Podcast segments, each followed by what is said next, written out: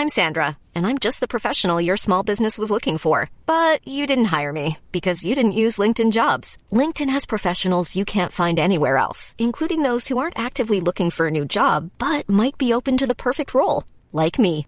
In a given month, over 70% of LinkedIn users don't visit other leading job sites. So if you're not looking on LinkedIn, you'll miss out on great candidates like Sandra. Start hiring professionals like a professional. Post your free job on linkedin.com/people today.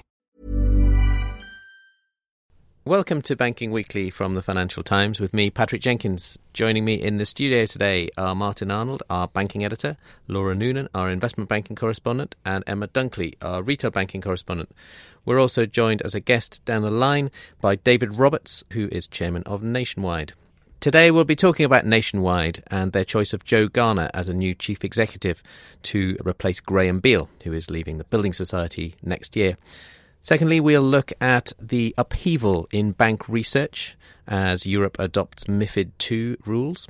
And finally, a look at Apple Pay as it develops the next phase of its payments technology. First, though, to that nationwide story. I'm joined by David Roberts, as I say. David, thanks very much for joining us. This is obviously a key appointment. You have been looking for a chief executive for some time.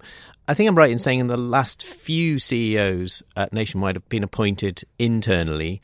This time you've gone for an outsider and a kind of fairly well known former banker, albeit one who's been through a kind of technology reincarnation. Why have you gone outside to bring in Joe Garner?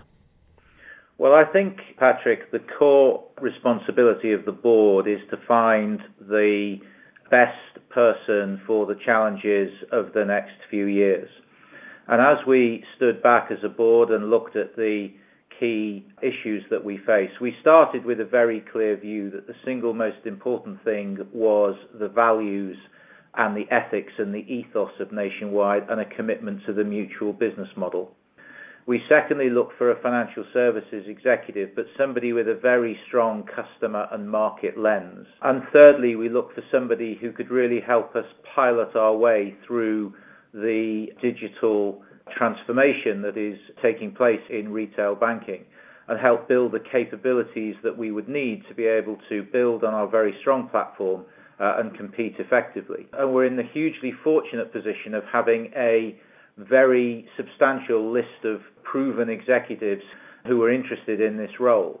But we were looking for that extra thing. And what Joe brings is this tremendous commitment to customers, customer service, rooted in his marketing uh, days of P&G, his real understanding of financial services from his time running HSBC in the UK. Uh, allied to that, the deep technology and operations uh, expertise gained in the last couple of years at Openreach. If you put all of those things together, that's actually a very compelling package when you think about the, the, the markets that we're going into. He fitted our brief completely and that we felt most importantly he was totally committed to the mutual business model and the ethics and ethos and values that are nationwide. Clearly, as I said at the beginning, he's he's a name who will be recognised by at least people within the industry. So it's it's a coup in that sense. And I suppose that befits Nationwide's relatively strong profile in the overall market at the moment. Post crisis, you have, I think it's fair to say, strengthened your position relative to traditional banks, which have been both financially and reputationally hurt. Do you feel that you're on, on a bit of a high at the moment? Oh, I think we feel confident that our position is strong. You know, Graham Beale and the team here have done an outstandingly good job in piloting nationwide through the crisis. But they've done much more than that. They've replaced the core infrastructure. We've done the heart and lungs transplant on our core technology that others have yet to face up to. The reputation and the trust that's implicit in Nationwide, the service standards are all very high. And that's being recognized and rewarded by record business whether it be in current accounts, in mortgages, or indeed in savings, we're seeing sort of record flows. But I think we're suitably paranoid, Patrick. I actually believe the market we're going into is going to be very competitive, very contestable, fluid, dynamic, where the standards won't be set by traditional retail banks. They'll be set by the sort of Amazons, the Googles, the John Lewises of this world. And therefore, our job is to make sure we're fit to compete in, in tomorrow's market I think it's testimony to the success that Graham and the team have built that we had so many high quality people uh, really would, would uh, throwing their hat into the ring to be the next CEO. But actually, that's yesterday. We have to prepare for tomorrow and make sure that we're equally successful in the markets that we face. So I think we have a real good platform. We're proud of where we are. Graham and the team done a great job but actually we're very focused on how do we improve and how do we really raise our standards and those of the industry because Nationwide is and can be a force for good in the industry. Well, that takes me neatly on to my final question, really. Reputationally, you've benefited from the troubles of your traditional rivals over the past few years. As you said, rivals going forward, or the competition is going to be very different in the future. What will Nationwide look like in, in five or ten years from now? Because you, you're a, traditional type of of lending organisation. You've got a big network of branches, albeit you've got a, a strong online presence as well. But what is Nationwide going to look like? How will it transform itself over those coming years? Well, I think the first and foremost thing is we are owned by and run for the benefit of our members. So our sole objective is to give great service and great products, very competitive and good advice and guidance to our members. That won't change. We're very committed to that mutual business model. We think it's distinctive. We want to make that benefit of membership more tangible. So I think that's the first thing I would say. More tangible how? You get money off things or? Well, we already return quite material amounts of money through our loyalty pricing, whether that be loyalty saver, loyalty mortgage. And I think you can expect to see us, the, the recommend a friend offer that we have running in the, uh, the current account market at the moment is proving to be very successful. So I think you can expect to see us do more in a way of recognizing and rewarding membership. Uh, and that's that's a story for another day, though. But that is absolutely a key part, I think, of the platform of, of what Nationwide is. Tangible recognition that's not just financial, but also other ways for membership. I think the second thing you can expect us uh, is we have a sizable branch network. We're very committed to that network. 700 is about the optimal number that most people would say is right for a national organisation such as, as Nationwide. We're investing heavily in that. But the nature of what, so we've talked about 500 million pounds for investment in nationwide branches. But I think the nature of what those branches will do, so that will change. So that takes us, I think, much more into what we call help, guidance, and advice. We think it's a social responsibility. It's an area that our members are saying they absolutely want is more help, more guidance, more advice. And that's something that we are working on ourselves, but also working on with the regulators to see how we can ensure that we deliver a great, predictable and conduct-friendly service for our members in the overall management of their financial affairs. Within that, obviously, the whole area of retirement is a really interesting opportunity for everyone in the sector. I think you can see uh, it's, it's absolutely in our sweet spot with our members. That would be the other thing that I would add to. I think finally, there will be a continued investment in building out our digital and mobile presence. We say, you know, building the digital society is one of the things that we're very focused on. But we need to be clear that for a lot of our members who are at the leading edge of digital, that means one thing. But for actually, for an awful lot of our members, this is about bringing uh, the benefits of digital and mobile very sensitively and certainly recognizing that for a lot of people it's a small part of how they want to interact with us. So branches will always remain, I think, in the timescale you're talking about, a very important part of our distribution. All told, though, uh, plenty of things for the new Chief Executive, Joe Garner, to focus on. David, thank you so much for joining us. Pleasure. Thank you.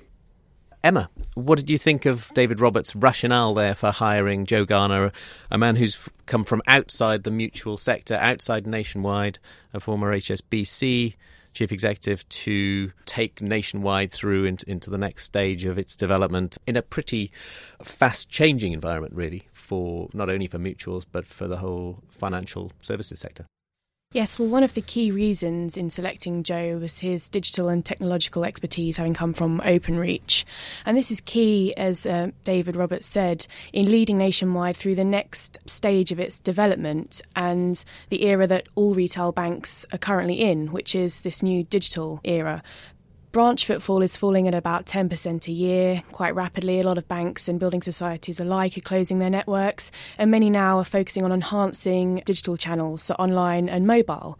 At the same time, you have new digital only and, and mobile banks popping up. So you have Atom Bank soon to launch, and others that are focusing on offering purely mobile services.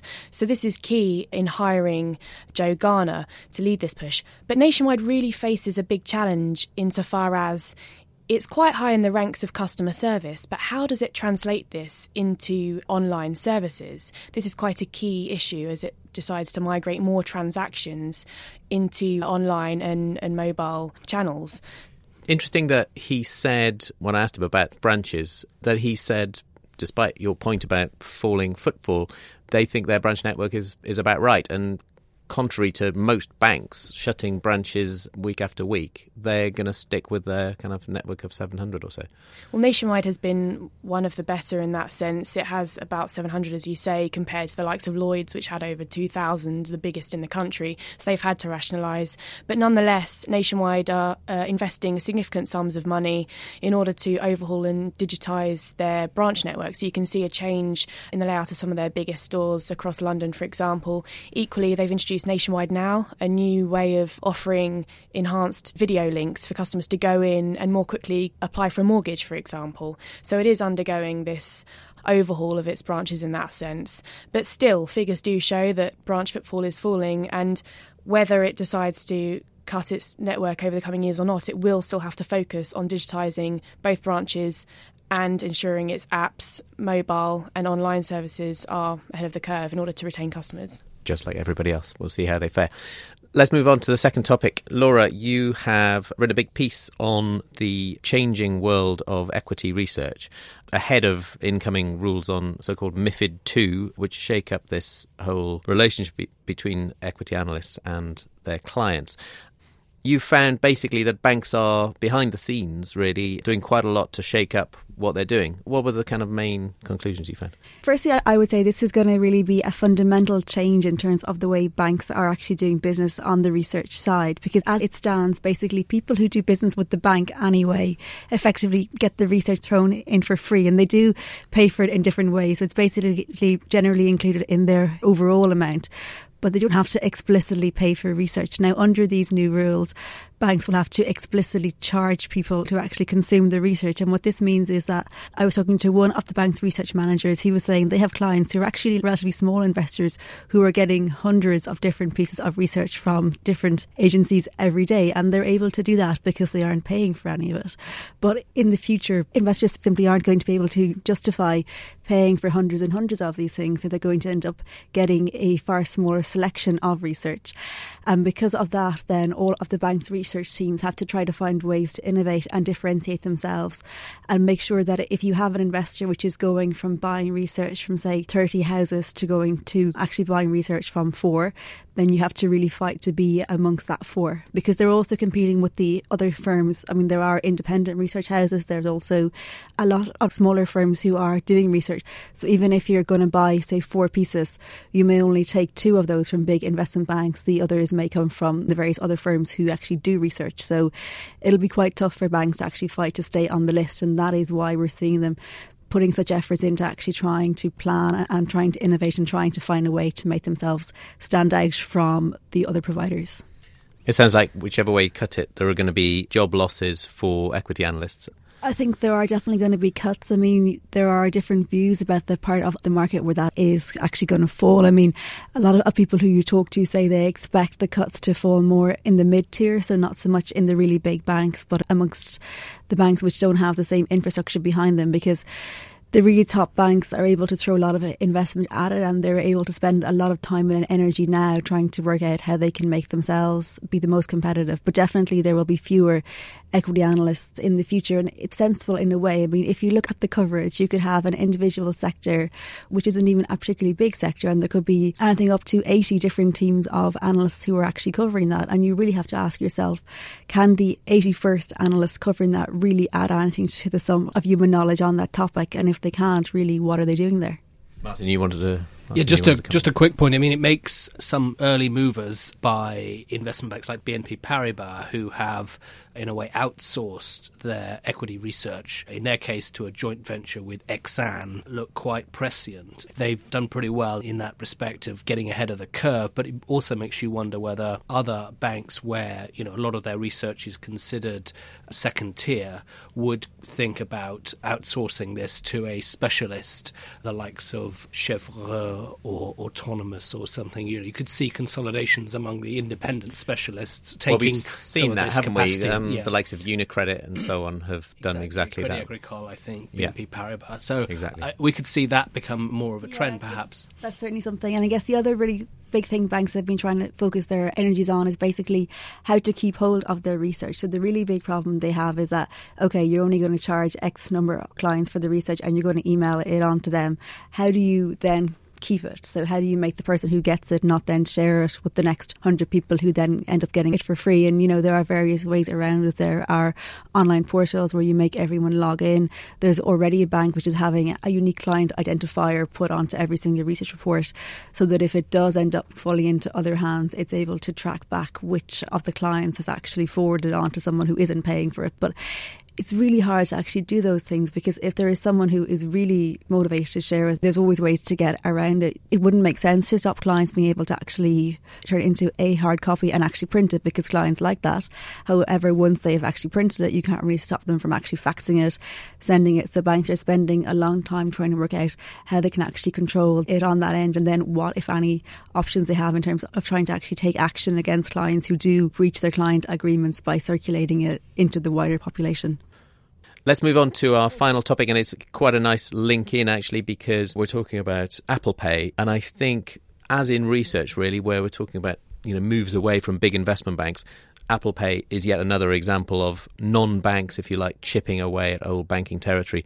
A big theme that we discussed in last week's series, Beyond Banking, which I'll mention a bit more about later on. But Martin, you've been looking at this Apple Pay initiative. The obvious competitor that they're challenging here is PayPal in many ways, but it's it is another chunk out of the bank's uh, revenue stream as well, potentially indirectly anyway. It's less about revenue, I think, this, because the tech companies are providing this service for free. PayPal offer this service for free, but transferring money to your friends.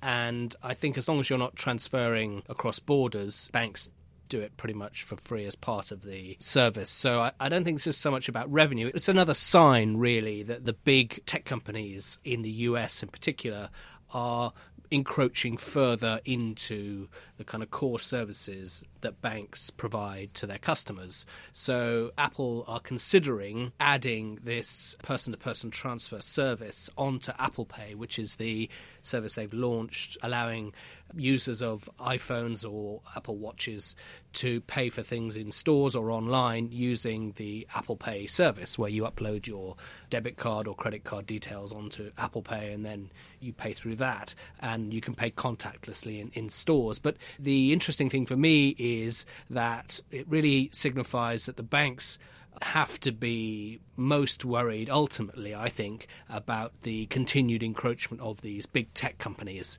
into areas like payments and ultimately, possibly even at some point, lending. Because as part of the Beyond Banking series, which you mentioned, we looked at the rise of peer to peer lenders and, and, other alternative lenders uh, and non bank lenders, and how the core business of lending is being eroded by some of these very fast growing alternative lenders like the peer to peer or marketplace lenders, as they call themselves increasingly, Lending Club in the US or Funding Circle here in the UK, Zopa, are all growing at 100% a year or more than 100% a year. And they're branching out from just providing unsecured personal loans and they're looking to branch out into mortgages, auto loans, student loans. This is the core bread and butter business of banks. And these platforms claim that they can provide it more efficiently and a better customer service than banks can.